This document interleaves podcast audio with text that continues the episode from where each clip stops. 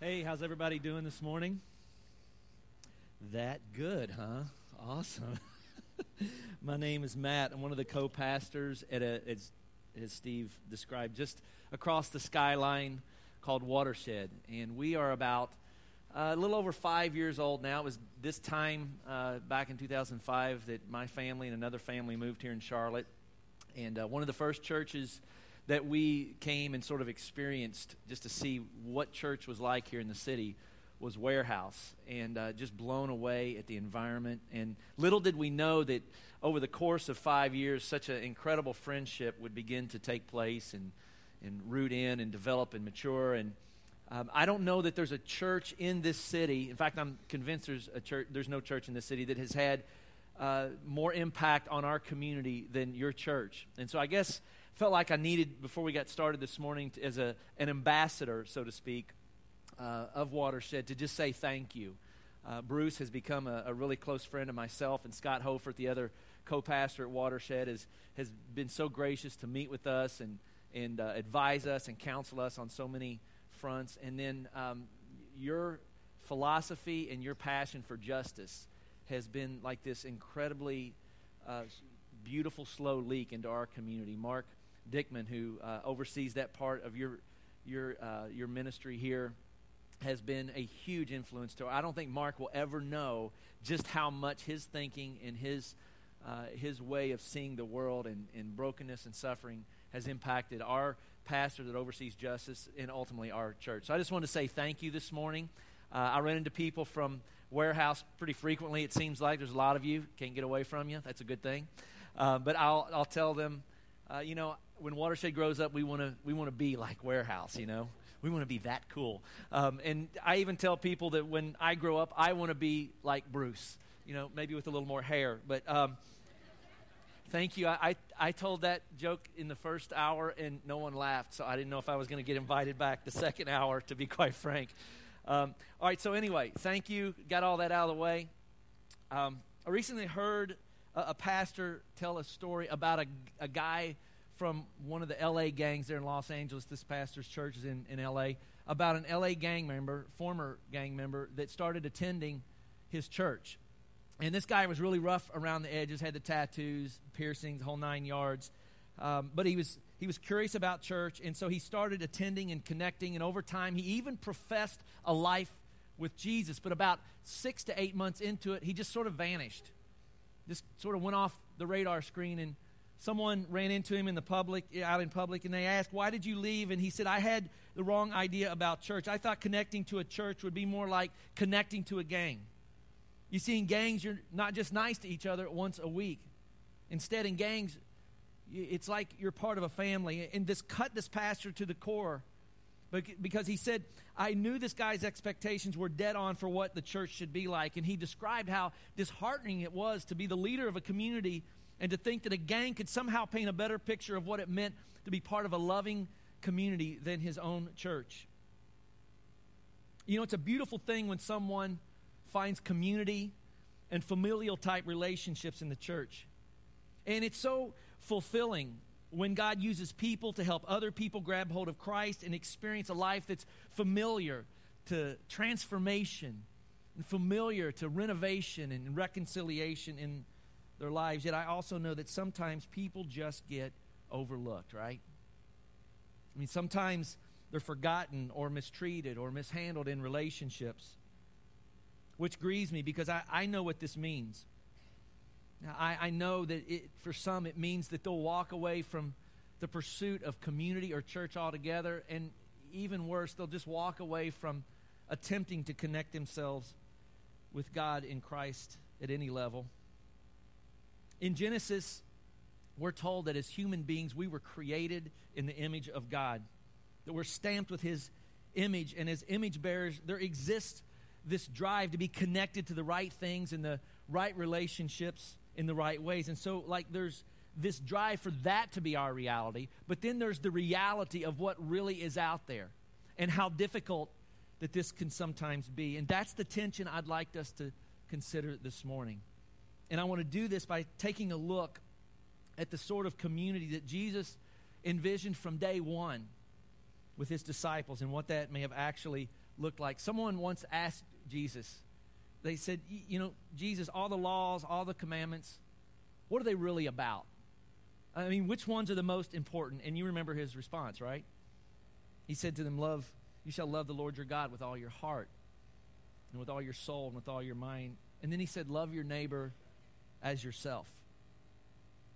In other words, if you ever get a little cloudy about what life is really about, if you ever get a little hung up on what's important, let me, let me just bring it down to a baseline level for you. Let me clarify it for you what it means to live life to the fullest, to be fully human, to be fully alive. Love, he said.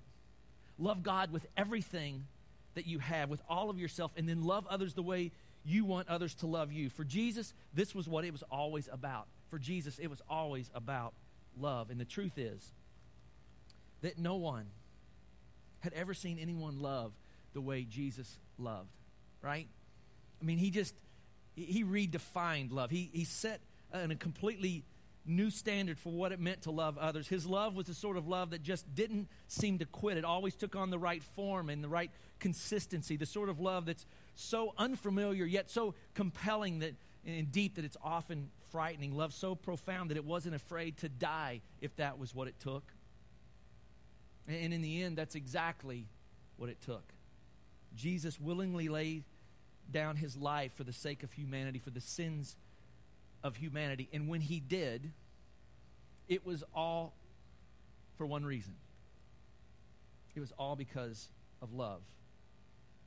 And it's interesting, just before Jesus died, he gathered together like his posse, those that were closest to him, his disciples, and he said, Listen, I have this new command that I'm going to give you. He said, Love one another which really wasn't new at all. In fact, it's the oldest commandment, but what made it new was what he said after this. He said, Love one another as I have loved you. And by this, all men will know that you are my disciples.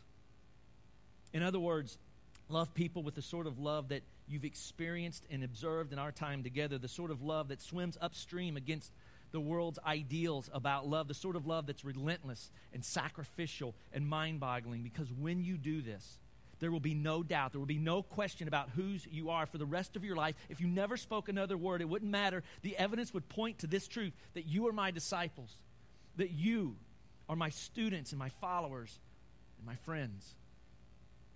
But this raises a, an important question. I mean, what then did love look like for these early communities.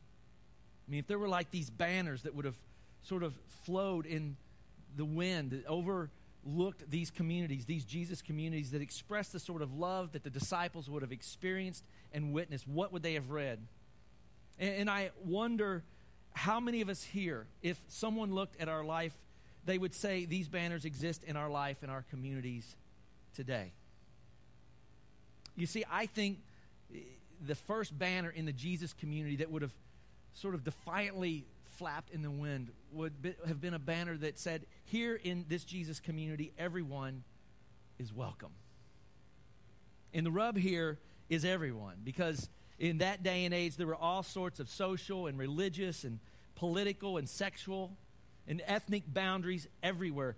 Boundaries everywhere for everybody. And to violate boundaries, to engage someone who was, quote, out of bounds as it was seen in your culture was considered scandalous, which is why Jesus was a common disposition towards him was that of scandal. He was considered scandalous. And the reason he was so scandalous was that many of those type people, people like tax collectors and Roman centurions and prostitutes and lepers and the sick and the poor and women, they would approach Jesus and he would accept and embrace them and heal those on the margins of everyone else's boundaries. And for the longest time, the, the disciples really struggled to, to get what he was doing. But after the resurrection, when the Holy Spirit became present in their lives, their community became the, the first communities in the history of the world where everyone was truly welcomed. Excuse me. Every culture, every society has marginalized people. Those people who are more invisible than visible. And in that day and age, the most invisible person on the planet was the slave. Slaves could be bought and sold, they could be used and abused in any way their owners saw fit. They could even be killed if they became crippled or sick or too old, old to be productive. And no one would say anything because they were thought of as nothing more than ordinary objects, livestock in a lot of realms. In fact, Aristotle wrote this. He said, All those who are not Greek are born slaves by nature. And how's that for a pretty high opinion of yourself, you know? Yet there was this community that remembered a day when their leader taking on the role of a slave draped a towel over his arm and knelt down with a basin of water and insisted on washing their feet. And he said, Now you do this. You take on the status of a slave and how you serve each other. And people who take on this role, people who are willing to serve others in this capacity, they are the greatest in our community. And as the disciples began connecting the dots, their community became places where slaves were invited and, and welcomed, where they would approach and embrace slaves, saying, No, now you, you come in. You be a part of us. And it was staggering to everyone that watched this take place. Aristides, who was another Greek philosopher in, 80, in 140 AD, wrote, Any slaves they may have among them, they persuade to become Christians because of their love for them. I mean, it was just unheard of. No one had ever loved and accepted slaves this way. But because of Jesus, slaves as well as women who were considered just a notch above slaves for the record, slaves and women were often given roles of leadership. They were honored and embraced as brothers and sisters without discrimination. The ancient world had very little use for women or for slaves. They also had very little use for the poor but followers of, of Jesus, they remembered how he had treated the poor, how he once said, Blessed are you who are poor. They remembered how he refused to show favoritism towards those who had wealth and power, how he once called out a rich young Jewish leader and said, Listen, if you're really wanting to discover what's missing in your life, you need to sell everything and give it to the poor. They remembered how Jesus came from a poor family and a poor community and how Jesus himself was poor. And so, in the midst of their own poverty, they began to love and take care of the poor, sometimes even fasting for several days on end, just so they would have enough food as a community to offer those people in the streets who were dying of starvation. There's never been anything like this before, ever in the history of the world. The ancient world had no use for slaves, women, the poor. It also had very little use for children. Historians tell us that there was no clear conception of childhood as we know it today, back in that day and age. Until a child reached the age of about 12 or 13, they were considered to be very little use in society. Hence, things like infanticide and sexual exploitation, leaving a child to die due to exposure of the elements just because maybe they were the wrong gender or they were sick or maybe they were deformed. Like that was considered normal to that culture, talked about openly. Many historians believe that close to 50% of all children died before the age of 10. Yet there was this community that remembered Jesus saying, Let the little children come unto me.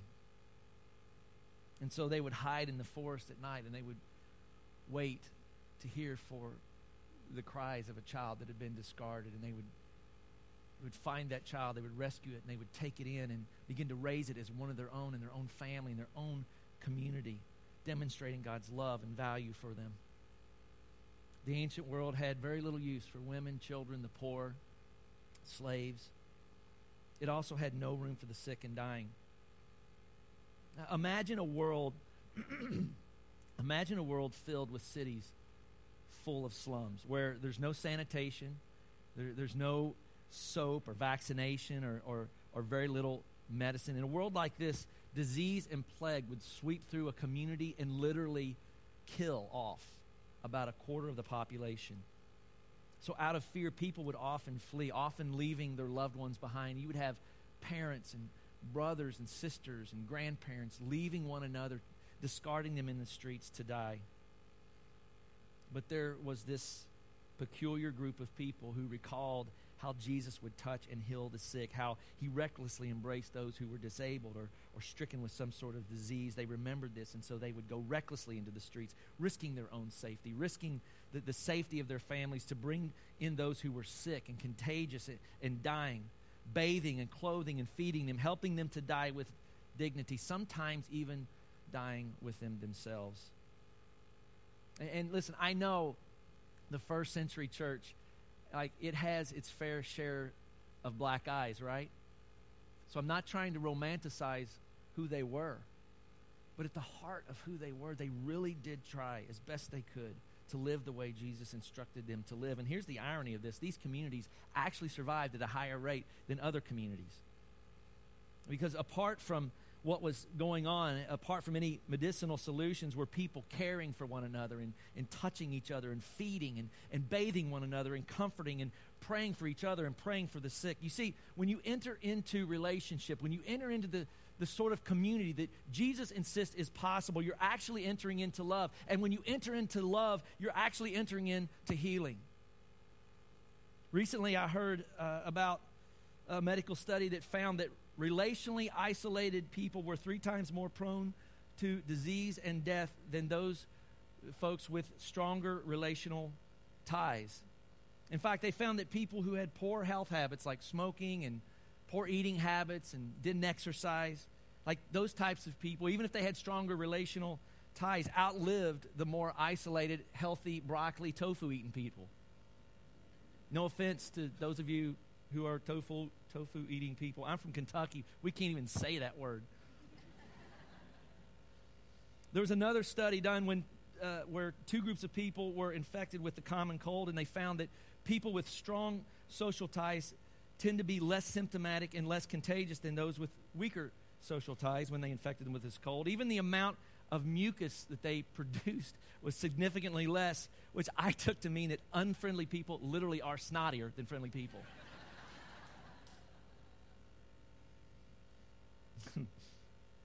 This is the power of loving communities.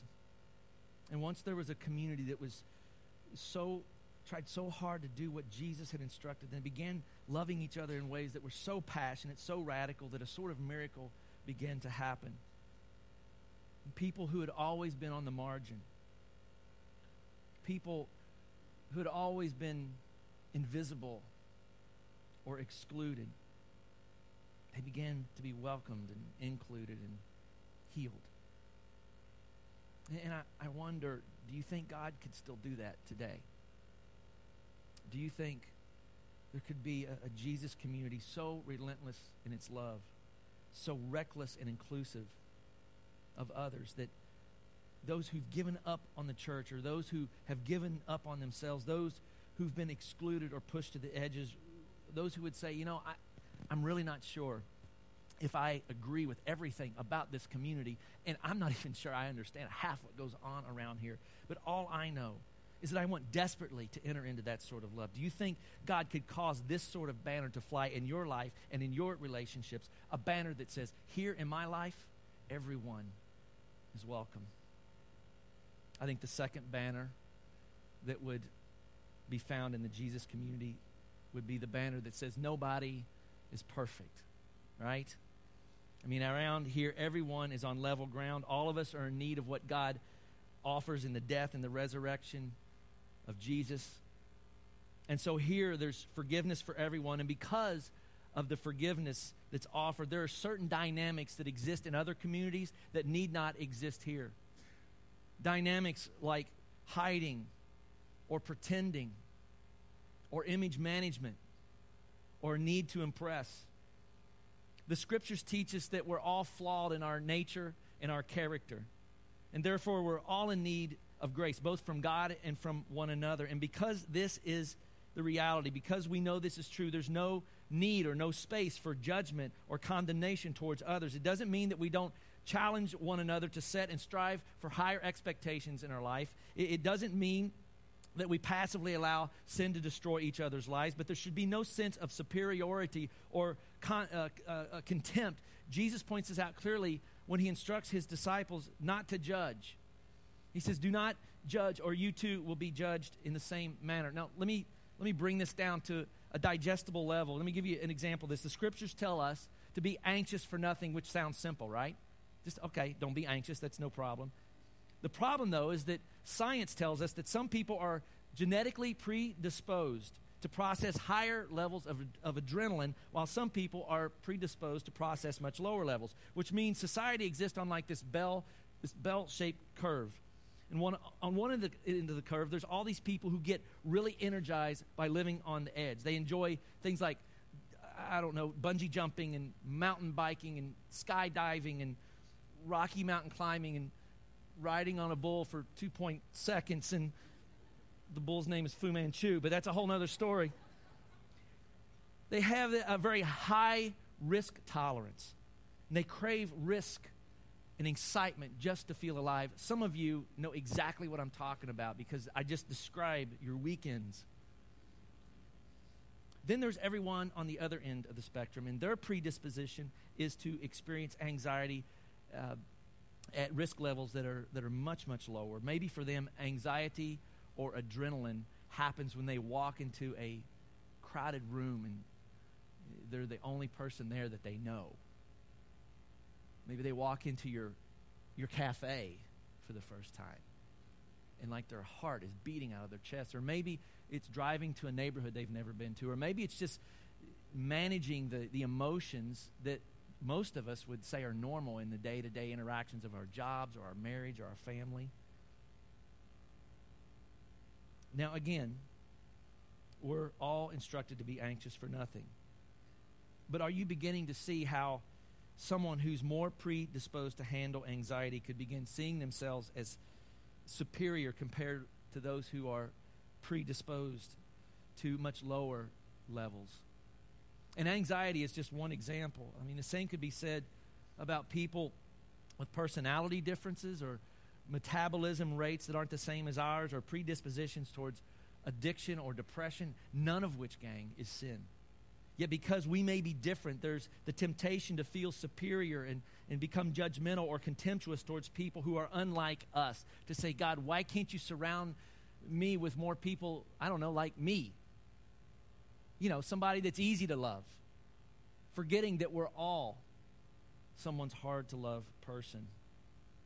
And Jesus says, That is not what it looks like in my Father's kingdom. Only God can see through all the baggage and into the inner workings of a man's heart. And so to judge is to take on the role that only God can truly perform. And to create a life or a culture that's judgmental or condemning means at some point you're going to reap what you sow. That at some point, the same sort of judgment and condemnation that you've been sowing in your life will come back to haunt you. And so there was a time when the Jesus community remembered these words and they actually tried to do what he had said. And what began to happen was that things like race and social class, and sexuality, and money and religion, those things that always drew lines of separation, suddenly began to be erased. So much so that these Jesus communities became known as community where there's this profound sense of unity, where everyone was valued and respected equally given the same opportunities and encouraged to have high expectations for themselves equally. I think this is why Paul's words are so powerful. It must have been so powerful when he wrote, There is neither Jew nor Greek, slave nor free, male nor female, for you are all one in Christ Jesus. In the Jesus community, everyone is welcome. In the Jesus community, Nobody is perfect. And in the Jesus community, anything is possible, right? I mean, with Jesus, you just never know. In the Jesus community, when he gets a hold of a person's life, when his transformative work begins to take root and begin to shape a person's heart, when his spirit and power explode into someone's life, people begin to s- discover that they can do things that they never realized that they could do. So a guy named Simon becomes Peter, which is Petra, or it means rock. And a wealthy guy named Joseph becomes so generous, so encouraging, that he becomes Barnabas, which means son of encouragement. And a guy named Saul, whose whole life was devoted to killing and imprisoning early Christians, this guy becomes Paul. And he goes on to devote himself to reaching out and, and sharing this Jesus with people who were completely displaced from the Jewish religion. They were called Gentiles, actually. And he loved these, this one group of people so much that it ultimately cost him his life. You see, when Jesus gets a hold of your life, he has the capacity to see beneath the surface and see what's really possible. And in the final few days of his life, the scriptures tell us that he rode into Jerusalem with people lined in the street, yelling, Hosanna, Hosanna. And within five days, he was hanging on a cross with many of these same people yelling, Crucify him. And instead of promising retribution, instead of asking God to squash them, what did he say? He said, Father, forgive them, for they know not what they do. Why does he do this? Because he sees more inside of them than they're able to see in themselves. He, and he knows that there's more to come, too, right? Like that within a few weeks, Peter would stand in front of many of these same people and say, This Jesus of Nazareth, the one you crucified, God has declared is the Messiah, the Savior that you've actually been waiting for for years and years and years. And it says in the book of Acts that when these people heard this, these same people heard what Peter had said, it says that they were cut to the heart. And they said, Oh God, did we really do that? And he said, Yes, that was you. And then they said, Well, what should we do? And he said, No, you should repent. You should believe. You should be baptized. And you should identify in your life with him. And they did. And that's where, it's all, that's where it all began, where this community started, a community where everyone was welcome. No one, nobody was perfect. And anything is possible. I want to show you a photograph. This is my friend Dave Hall. Uh, the first, I don't know, four and a half years that Watershed met, we actually met at Actors Theater just, uh, just off the Beltway, the 277 Beltway. And uh, Dave would come and set in the mornings as we were preparing for our Sunday morning at Watershed, and he would set and drink coffee. Um, Dave had spent the better part of the last 10 or 15 years of his life living on the street. That was until about three years into Watershed, this small community of guys, young guys, like mid to late 20s, invited him to begin living with them in, in this little two bedroom house over in a marginalized part of our city, a little neighborhood called Optimist Park. Having Dave as a part of their, their community, having him in their home was never without challenges. Dave had addictive issues. He struggled with alcohol. He wrestled with a deep sense of regret for the decisions that had left him with a failed marriage and a daughter and a grandchild that he was barely familiar with. Tons of turbulence and messiness in life with Dave. But over the course of the two years, these, uh, the two years that, that he was with these guys, that the strangest thing happened in the midst of that little community. Dave started to heal. Now, make no mistake, um, he, he, still was. It was still difficult to be around Dave. He, he, he still struggled with his addictions and his past. But in the midst of it all, Dave started taking responsibility for his life, started taking responsibility for his actions, experiencing long seasons of sobriety. He even, he even started to believe that God really could love him and that the forgiveness that Jesus offered was as much for him as anyone else. In fact, he even professed a faith in Jesus and decided to become baptized. However, a, a life lived on the streets a life of addiction has a way of taking a toll on a person's body. And a little over a year ago, no one really knows how or even why. But Dave's life came to an end. I um, I was privileged to be invited to his memorial service.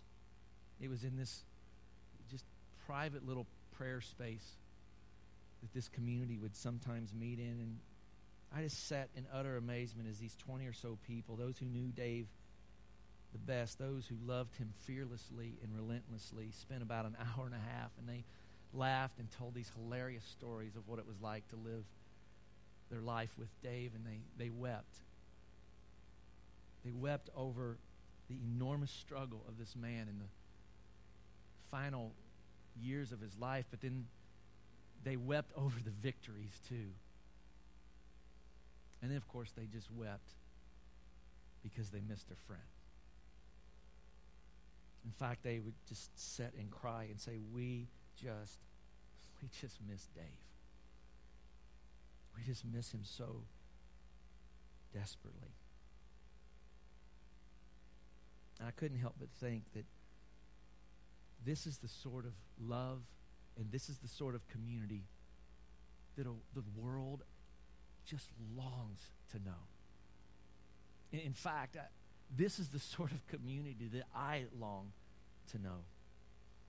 And that this is what it looks like to be in a loving community, the sort of community that loves in ways that are, that are so deep, that are so uh, profound and relentless, so life giving, the sort of community that when it loves, it's like there are these banners that are flapping defiantly in the wind of all of culture that says, here in this community, everyone is welcome. Nobody is perfect. And anything is possible. And I, I wonder if people were to look at your life, I wonder if they would see that sort of love. I, I wonder do you think it's possible that God could do today what He's done so consistently in the past? Do you think God could take a life like yours? Do you think God could take communities like ours, like a watershed in a, in a, in a warehouse, and turn them into the sort of community where people would say, that's what it means to be part of a loving community? That's what it means to be a part of a community where everyone is welcome, nobody is perfect, and anything is possible. That's what it means to enter into love. Do you think that God could do that for you and for me and for us? Would you pray with me this morning?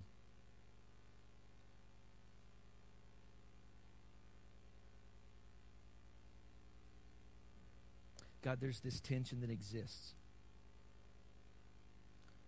that creates a, a desire for us to be connected intimately in the right ways to the right things and the right people. And there's this reality of just how difficult it can be. And I think often, God, rather than pushing through the awkwardness and the uncertainty of moving towards people who are not like us, like instead of moving towards the unfamiliar, because that's what we're talking about here, instead of embracing a, a faith that helps us become who we need to be as we deal with the, the insanity and the messiness of that, we just move towards the familiar. We just become apathetic to those people in those situations outside of our own safety confinement, the bubble in some ways that we've created. And God, it's, it's just so painfully clear that you've called us to so much more. And so I, I want to start this morning by inviting you to just upend both of our communities. just, just absolutely send us into turmoil. So that in the turbulence and the chaos, we can be reminded of who we're supposed to be as a community.